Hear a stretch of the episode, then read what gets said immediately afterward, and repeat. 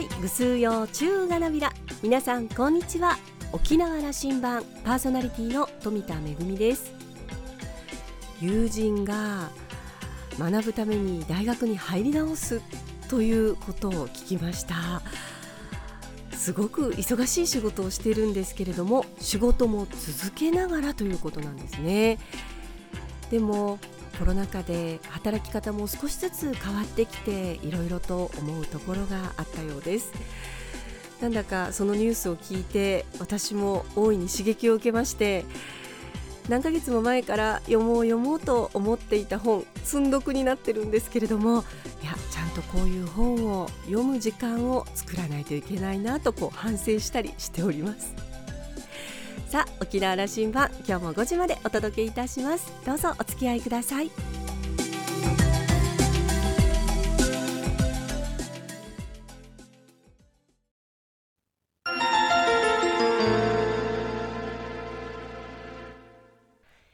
那覇空港のどこかにあると噂のコーラルラウンジ。今週は株式会社レキオスホールディングス代表取締役社長兼 シーイーオー の義母文夫さんと、ラウンジ常連客で沖縄大学地域研究所特別研究員の島田克也さんのおしゃべりです。義母さんはせんきゅうひゃくろくじゅうななねん生まれ、豊見城市のご出身です。高校卒業後、じゅうきゅうさいで仲間と家賃保証サービス会社を起業しました。前身のオキシン保証サービスから事業は発展し、現在はグループ会社ななしゃで事業展開をしています。業種は不動産などの住環境から情報通信産業まで多岐にわたり、社会課題解決型事業を次々と事業化してきました。義母さんのモットーは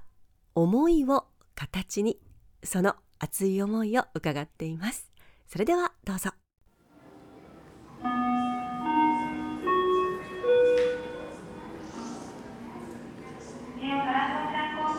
コーラルラウンジにレキオスの義母さんに来てもらいました。コロナというこの時代があって、政治家がね、あの政治哲学を語らなくなったし、あの事業家も経営者の皆さんもあまり僕は哲学語ってないというふうな、あそんな時代を感じるんです。そうですね、あの今のこの、まあ、哲学っていうか、まあ、生き方とかですね、うん、それがあの語らないっていう、まあ、語れなくなったとか、うん、まあ、いろんな背景があって、うん、っていうのが思っていて、もうそれもある意味やむを得ないかなっていうのがあるんですよ。あの個々のだけの問題ではなくて、その背景とか、うん、例えばあの、まあ、自分だと創業者なので、うん、自分が作ってきたもの、うん、なので極端に変えることも壊すことも、まあ、ある意味そんな遠慮なくできるかなと、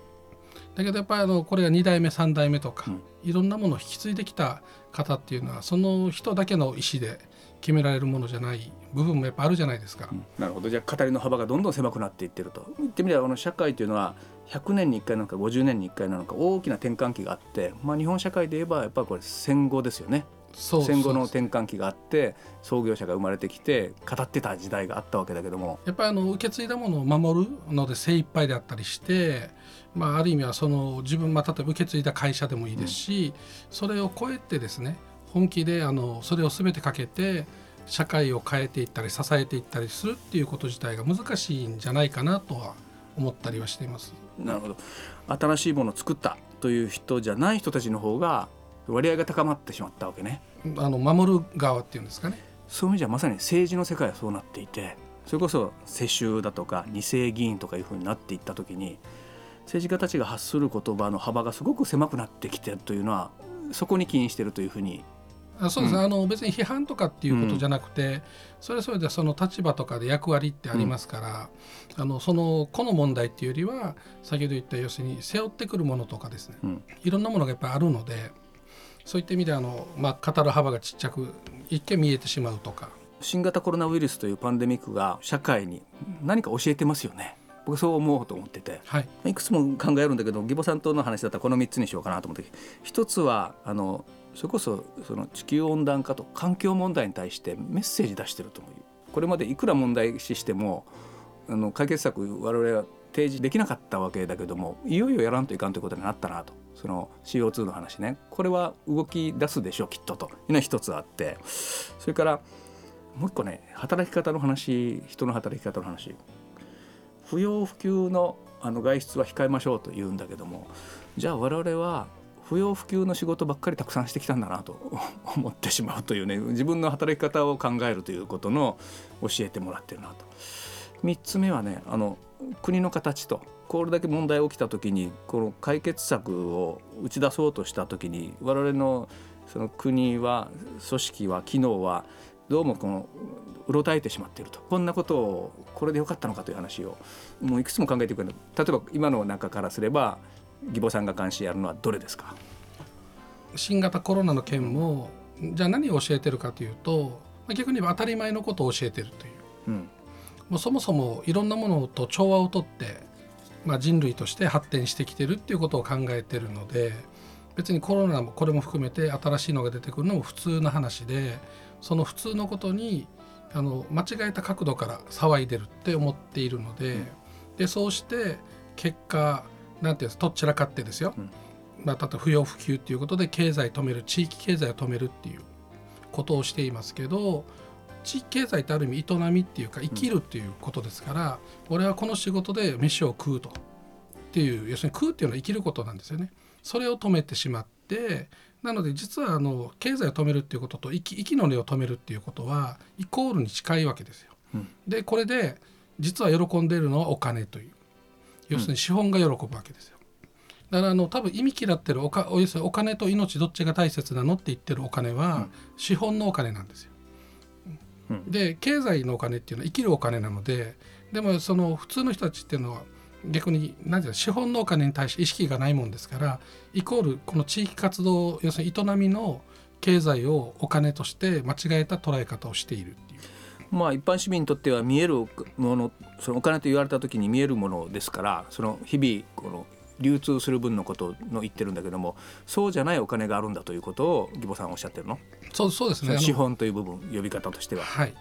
この資本と経済って一緒じゃないんですよね、うん、ある意味あの資本と本当は地域経済を正しくつなげることがあのいろんな意味での成長発展につながるんだけども、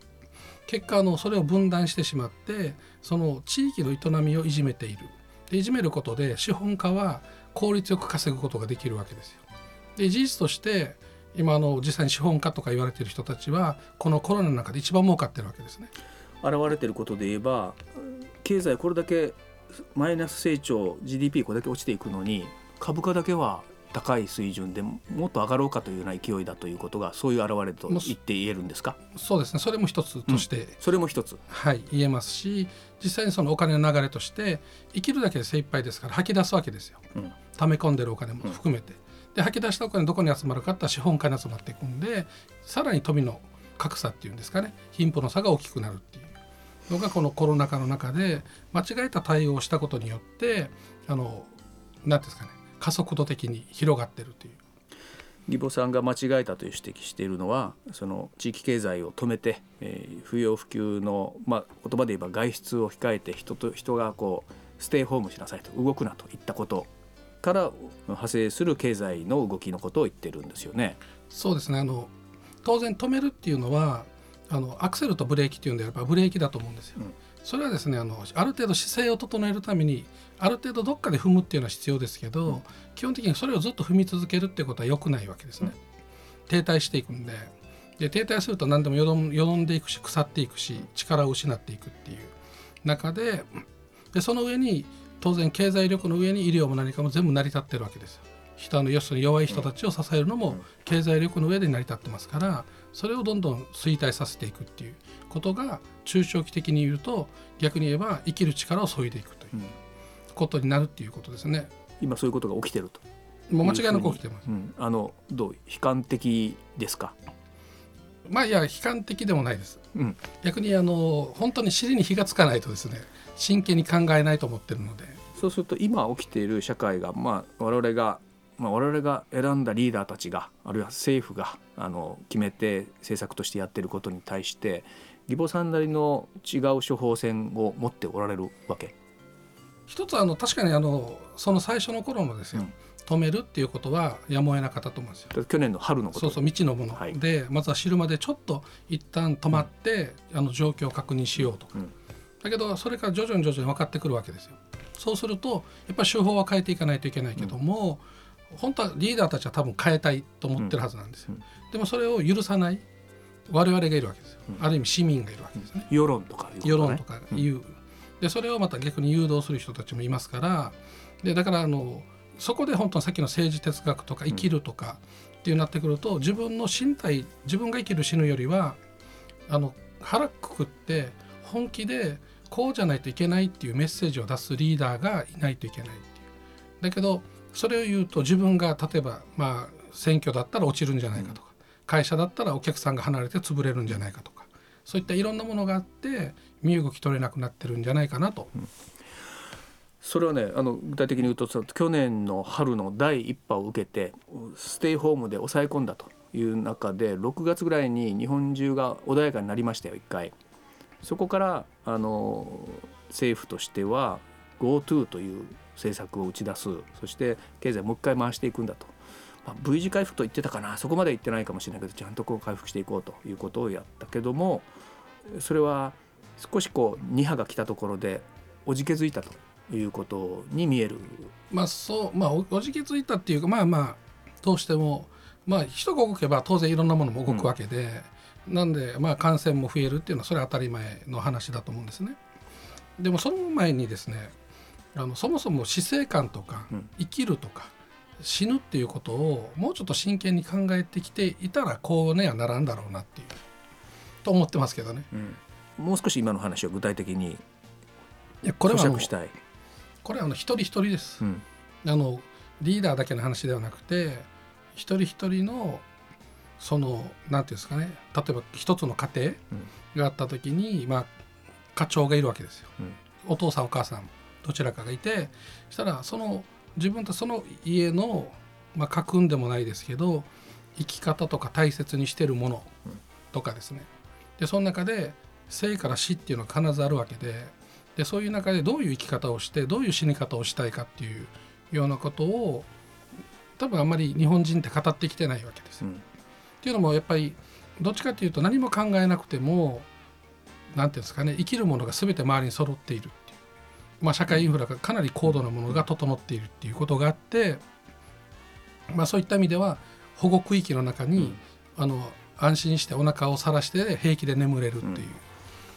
うん、なのでこういうことが起こったとしてもどちらかるっていう、それはね前提としてそういう社会はあのすごく有能な官僚機構があって、それに乗っかった政治家たちがいて、あの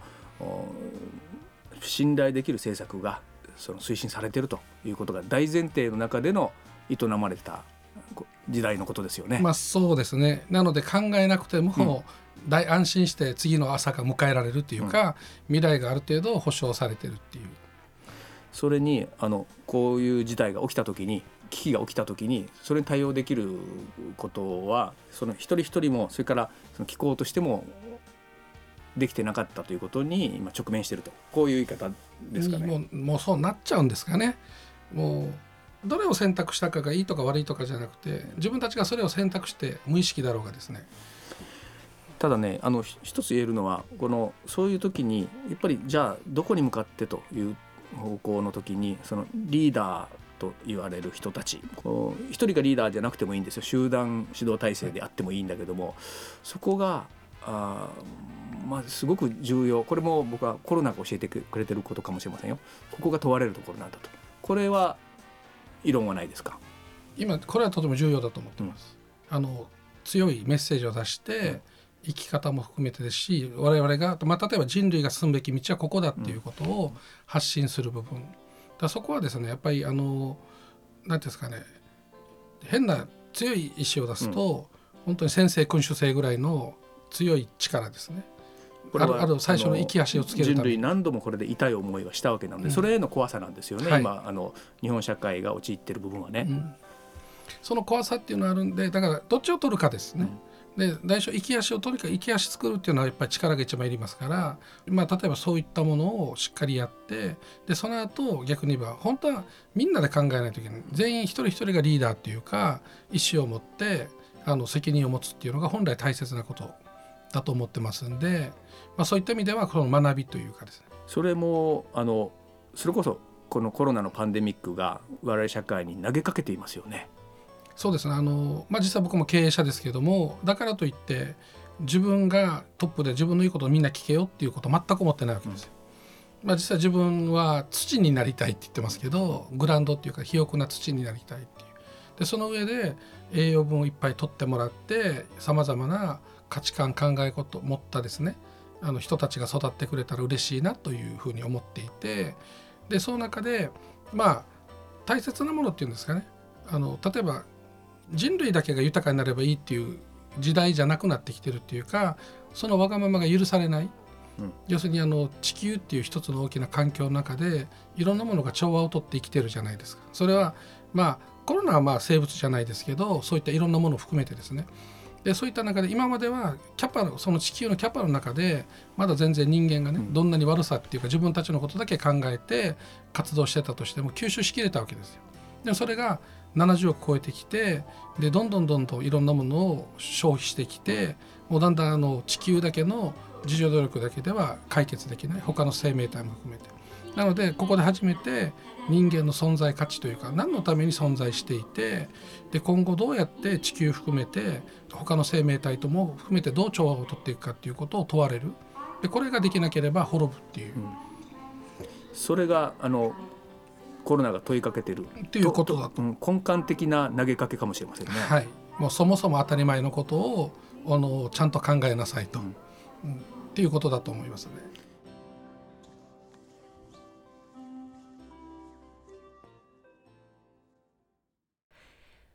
混沌とした時代、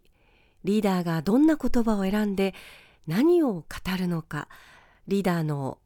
言葉の力が問われています。でも義母さんはそれだけではないと、リーダー任せにするのではなく、本来は一人一人がさまざまなことを考え、語る言葉を持ち、そして責任を持つことが大切とおっしゃっていますね。島田さんはお話を終えて、義母さんは理念先行型の経営者、不透明さが増した時代だからこそ今後注目を集める経済界のリーダーになりそうな予感ですというコメントでした。今週のコーラルラウンジは株式会社レキオスホールディングス代表取締役社長兼 シーイーオー の義母文夫さんと、ラウンジ常連客で沖縄大学地域研究所特別研究員の島田克也さんのおしゃべりでした。お二人のおしゃべりはまだまだ続きます。来週のコーラルラウンジにも義母さんをお迎えいたしますので、どうぞご期待ください。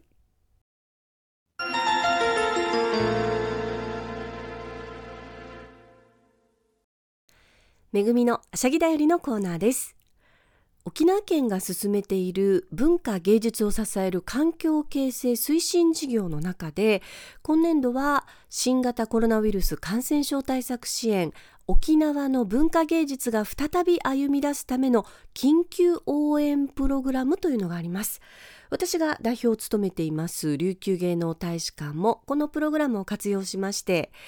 新しい生活様式の中で行う琉球芸能アトリエ公演のための解説映像制作と支援会事業を行いました。ちょっと長いタイトルなんですけれども、どういうことかと言いますと、なかなか今ね、あの大劇場でもう大人数のキャストスタッフで、そして満杯のお客様をお迎えしてという公演がなかなか難しいですよね。とは言っても活動を続けたい、そこで、まあ、あの新しい生活様式を踏まえた公演形態の一案として、稽古場とか例えば小さな公民館などの小さな空間を活用して、えー、少数のキャストスタッフで少数の観客に向けて、えー、小さなアトリエ公演をしていこうじゃないかということで模索をしておりまして、えー、制作した映像、そして琉球芸能の実演を交えた支援会を先日行いました。感染症対策を取りながら、えー、皆さんにね、感覚をとっていただいて、そして、えー、立ち方に名地方にめいの本当に少人数ではあったんですけれども、琉球芸能の歴史とかこう、ね、芸能の成り立ちなんかをですね、えー、芸大の鈴木幸太先生が分かりやすく解説してくださった映像とその琉球芸能の実演を交互にお届けしましたので、あの少人数とは思えない満足感のある公演でしたというふうに嬉しいお声をいただきました。皆さんありがとうございました。大きな劇場での公演がいつかできるようになることを願って、今は小さな活動でも続けていきたいと思います。めぐみのあしゃぎだよりのコーナーでした。